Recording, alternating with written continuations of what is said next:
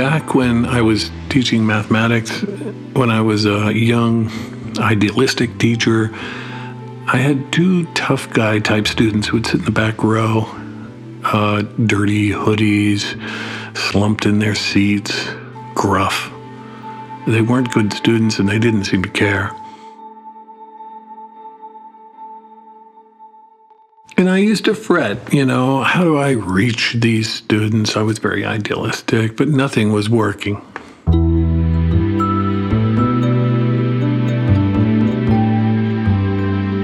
They were rude and dismissive. And I couldn't know for sure, but I suspected they thought of me as nerdy. You know, hi, I'm Andy. Fractions are our friends. So, but nothing seemed to work until one day when everything changed.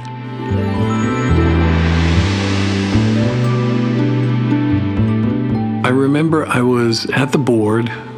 I was making a point about perseverance, the kind of dumb inspirational stuff that teachers can really go on about. And I mentioned nunchucks, the uh, martial arts weapon. And I said something like, when I was studying nunchucks in Taiwan, my master said to me, blah, blah, blah. And I happened to notice something out of the corner of my eye. They were sitting in the back, as usual, slumped in their seats, but I noticed at the mention of the word nunchucks, they slowly raised their heads to look at me. They were reappraising me. And it became pretty clear after that that they had come to some kind of new sense of me and my supposed prowess as a uh, martial arts powerhouse. So apparently, what mattered to them was that I was now revealed as a guy who went to Asia not to study some dumb stuff like Confucianism, but to study fighting.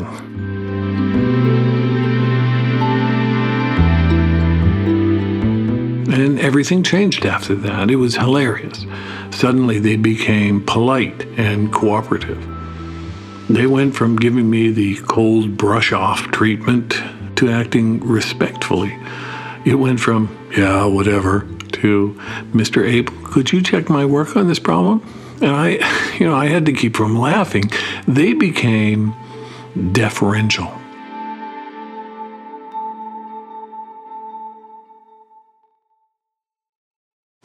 I'm a social scientist, so I know you can't climb into people's heads and know just what they're thinking, but it seemed pretty clear that I'd gone from wimpy math teacher to powerful fighting machine who can really kick some ass. And it was pretty funny. And I didn't have the heart to tell them that actually I'm no great shakes when it comes to the martial arts. So it was funny, uh, but there was also something interesting about it something that speaks to Confucianism in some interesting ways.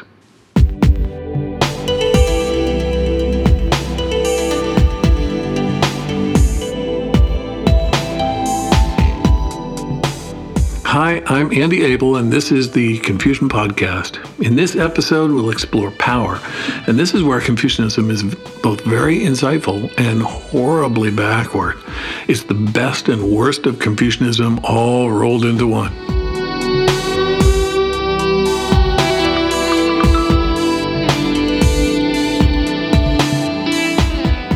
Now, the Confucian conception of power is so down to earth so pragmatic that there's a tendency for people to miss the virtuosity of it, or people can be so offended by some of the assumptions, uh, especially about things like the status of women, that they just can't get past it and see what's of value.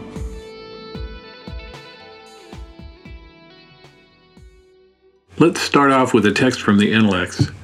And this one records a statement from someone other than Confucius. Youzi or literally master yo. The th is an honorific. It's usually translated as master. Anyway, master yo, who is also called Ziruo or You Ruo, was, it is said, for a short time, the head of the Confucian school after Confucius died. So here's the first part of his his uh, his analect, his line. Uh, 有子曰：“礼之用，和为贵。先王之道，斯为美。小大有志。” You, uh, so Master Yo said, As to the use of ritual, Li, harmony was prized. In the way, the Tao of the former kings, this was the beauty of it. It was used in all things, big and small. Okay, so that's pretty straightforward. The ancient kings, the people who Confucius had figured things out, the ancient kings had used ritual, and that created harmony, and that was the beauty of their system. So pretty straightforward, but there's a second part that that is a little tricky. 有所不行，知和而和，不以礼节之，亦不可行也 if something isn't working, and if you understand harmony and there is harmony, but ritual is not used to fix it, it still won't work. So the first part is straightforward. Uh, the old kings prized ritual, and that led to harmony, and that was the beauty of the system. But the second part says that if something isn't working, if there's some kind of problem, having harmony won't work on its own. Just going after the harmony, the social harmony, quieting things down. It doesn't fully work unless you have a system of social rituals to undergird it. 有所不行，知和而和，不以礼节之，亦不可行也。 So if something isn't working, if you understand the harmony, there's harmony, but the ritual isn't there, it's not going to work. So basically, I read it, paraphrasing someone. The old kings used ritual for everything, and that created harmony, and that was the beauty of their system. But if you just go after that social harmony and you don't pay attention to the underlying rituals, it won't work. Okay, now the analects are always very terse, so let's tease this out a bit. This one sounds simple, but it's actually very powerful. You know, and uh, so I'm preparing this at this point where uh, this analect is making an awful lot of sense to me. We've just experienced the murder of George Floyd. Uh, and you know the story. He was killed by a cop who had his knee on Floyd's neck. So, you know, after these things happen, there's always some attempt to create harmony. We usually start by demanding justice, which, if you think about it, is a way of preventing unrest. You keep the people calm, you prevent prevent riots. But Master Yo is right. Preventing unrest isn't enough. It doesn't really cut it. Justice matters, but even after justice is served, after the police officer is arrested, after multi million dollar payments go out to the family members, even after things quiet down, we sense it isn't really enough the arrest of Derek Chauvin, the police officer involved, on charges of murder, mind you, which is a big deal for police, did not prevent riots if we take the law and order approach used by the president, we send in the National Guard and enforce a kind of harmony or huh, if we enforce it, that's not going to cut it either. If we issue calls for a harmonious society, a way, it's not going to be enough. What we need is an overhaul of the rituals of interpersonal conduct and not just some surface level justice or plastic political correctness. We need real change in how we act toward each other. In Confucian terms, we need to change the li, the ritual. Now, of course, this means changing how police treat people, but it's more than just changing police protocols. Obviously, a knee on the neck is not protocol anyway. There was a, a police chief in Chattanooga who was clear about this. He said on Twitter, if you wear a badge and you don't have an issue with this, turn it in. Turn in your badge. Let's be clear. What's needed is an honoring of people's humanity and it must be present in police behavior. And it must be real, not just cheap political correctness. By the way, Confucius is always complaining about pretend benevolence. He hated it. Social scientists have replicated studies again and again that show different police behavior in different neighborhoods. How police interact with two white kids outside a country club is likely to be very different from how they speak to two black kids outside a crack house. And in which case, do you suppose the behavior will manifest benevolence? Okay, but so what's all this got to do with power? Well, Master Yo and Confucius are speaking to what makes groups effective and therefore powerful. And actually, we see the same issues in our national level debates today. We too are concerned about ritual. It's just that we're not as direct in how we talk about it. We don't have the language used by the Confucian school. We lack a language to take us directly into these issues. I have in mind here things like sporting events, how should we think of, for instance, Colin Kaepernick's having taken a knee during the national anthem as a protest against police brutality? Should sporting events be the place for activism? This is a debate over public rituals and how they function. It's very Confucian, really. And obviously, uh, Confucianism doesn't give us any simple solutions, but it's a usefully different perspective at least we can say that just quieting things down without concern for how people behave and how that behavior is patterned, whether it expresses benevolence or not, if you're all harmony and no ritual, in other words, at least we can say that won't work. You'll never get to harmony as an immanent quality that suffuses and diffuses throughout civic life. There's an underlying Confucian premise here that getting these behaviors right makes a society stronger. And if you get it wrong, eventually everything falls apart. And on one hand, I think pretty obviously societies that cohere effectively are, you know, they're effective or stronger societies. The George Floyd riots certainly felt destabilizing, right? Although if we come together in a new way in the days to come, that could make us stronger. Confucius and his disciples believed they'd found the trick, the set of tricks, really, the Tao, the way used by the ancient sage kings. As to the use of ritual, says Master Yo, harmony was prized. In the way of the former kings, and this was the beauty of it. It was used in all things, big and small. But you have to get the rituals right.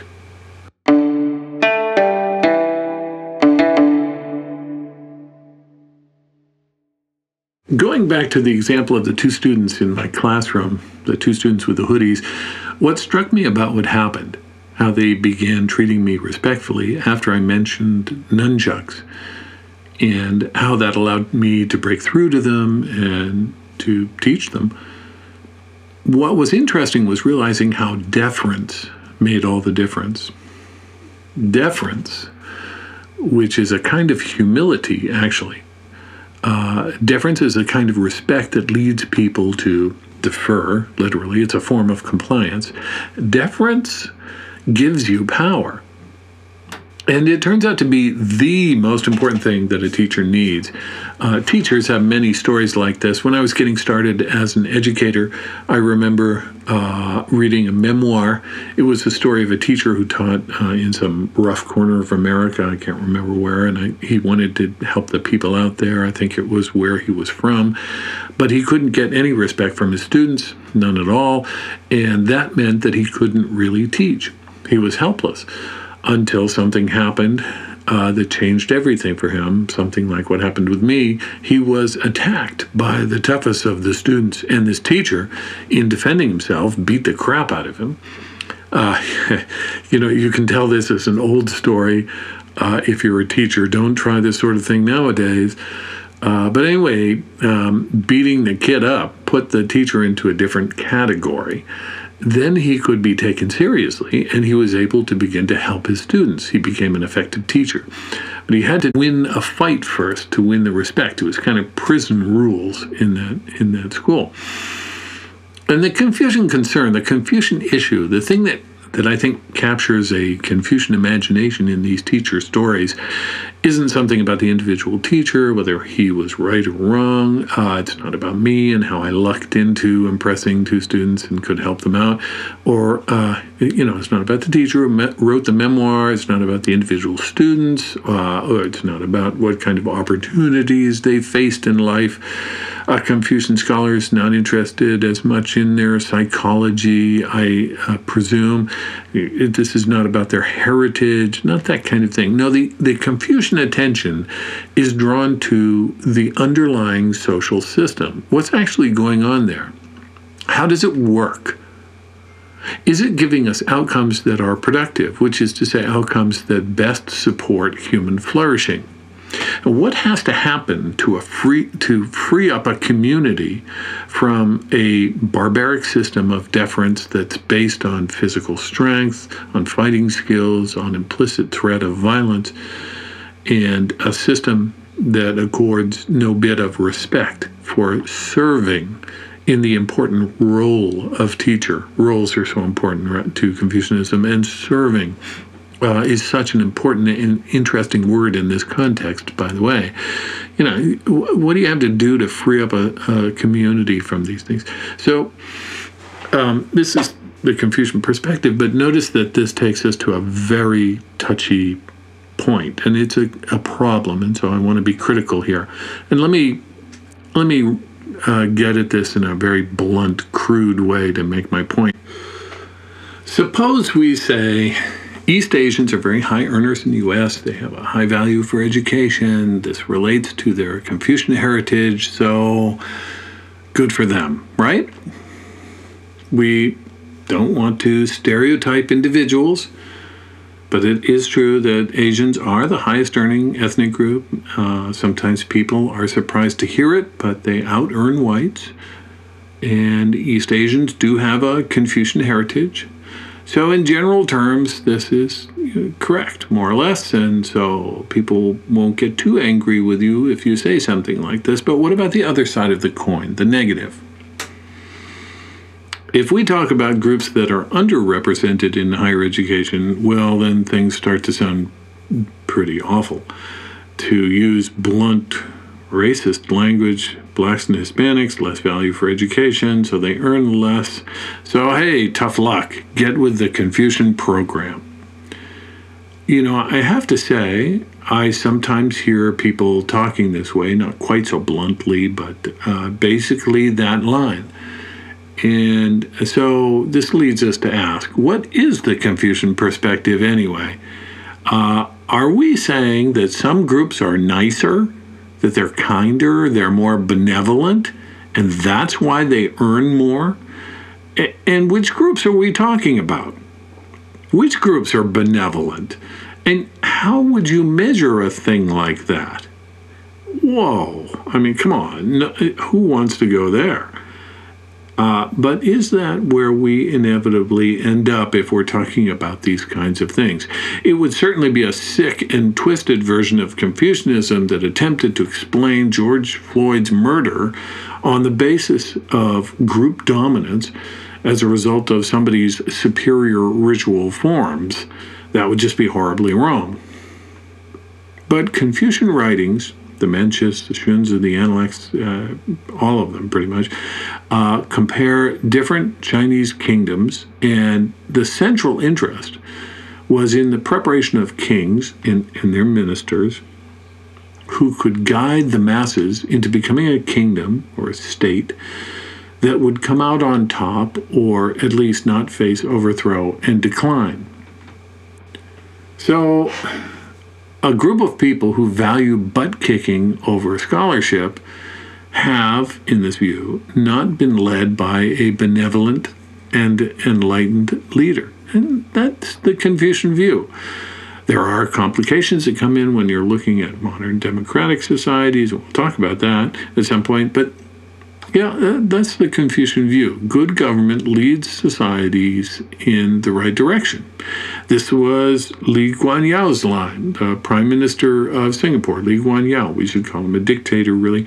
Uh, you know, say what you will about this guy, uh, but he did transform Singapore from sleepy backwater to highly advanced nation in just a few decades. Uh, he had a little help from the introduction of uh, air conditioning, it's widely reported, but uh, you know, he, he really did transform the nation and spouting Confucianism the whole way. And Confucianism does have applications even in the context of the United States. Floyd's murder is symptomatic of a failure to incorporate everyone into the citizenry. And it involves the kind of abuse of power that the Ruists were always going on about. Now, the Ruists didn't have to deal with racism. They didn't even have a concept of race, really. Uh, but it seems obvious that systemic racism is, in a very literal sense, the exact opposite of ritual propriety. The Confucian ideal is for people to cooperate and fit themselves willingly and harmoniously into a system led by virtuous leaders. Virtuous so that their leadership is felt to be legitimate. What you do not want is a social system that's based on physical prowess, or who has the most money, or who has the prettiest face, or the best abs, uh, or which group has a powerful majority. Those are barbaric power systems. So we might say that the Ruists believed that the meek would inherit the earth, except that for them this was not a prophecy, it was a political principle that was always coming true. Yet there really is a problem here. It, they seem to be making the mistake of believing that the behavior of successful groups is what caused their success. And you don't have to be a Marxist to see that they often underestimate the impact of power on behavior. It's not just that behavior leads to power, power changes behavior, and they seem to miss that point, part of it. So, suffice it to say that the Confucian school did not fully appreciate how economic conditions predicate behavior. So, Confucius sometimes end, ended up blaming the victim. Another problem is ethnocentrism, which creeps in here and there. Uh, Confucian scholars believed that they had worked out the basic, unchanging fundamentals of human behavior, but some of these fundamentals were uh, really more Chinese than universally human. So, some Confucian behavioral prescriptions do actually achieve a kind of universality. Uh, they weren't just ethnocentric. So there's some really interesting things to look at, but um, there's uh, some ethnocentrism that comes up now and then. We'll have to wait uh, for that to talk about that in our next episode when I begin to really dig into ritual.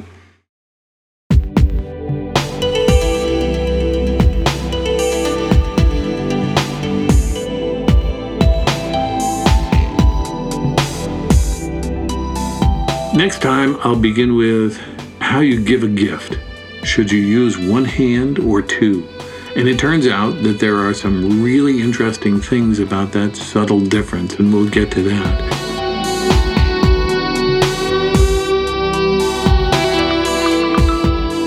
This time, I just wanted to talk about power, the good and the bad, the best and the worst of the Confucian orientation to power. It's wonderful in a way because it gets at micro and too often overlooked processes that generate power at the level of individuals, of groups, and even at the level of states. But it's horrible because there was a tendency to treat the behavior of successful groups and people as being like uh, behavioral best practices, when in fact this can be deeply unfair. So that's it for this time. Please feel encouraged to email me at confucianpodcast at gmail.com. Again, that's all one word confucianpodcast at gmail.com. Please help us out by liking the podcast, following, and recommending it to others. Thanks to Oku for our theme music. You can check him out at okumusic.com or hear his music on Spotify, Apple, and other platforms where he goes by the name of Nathaniel Oku, and that's O K U. Till next time, express kindness, develop your mind, avoid all depravity, and serve the common good. I'm Andy Abel. Thank you for listening.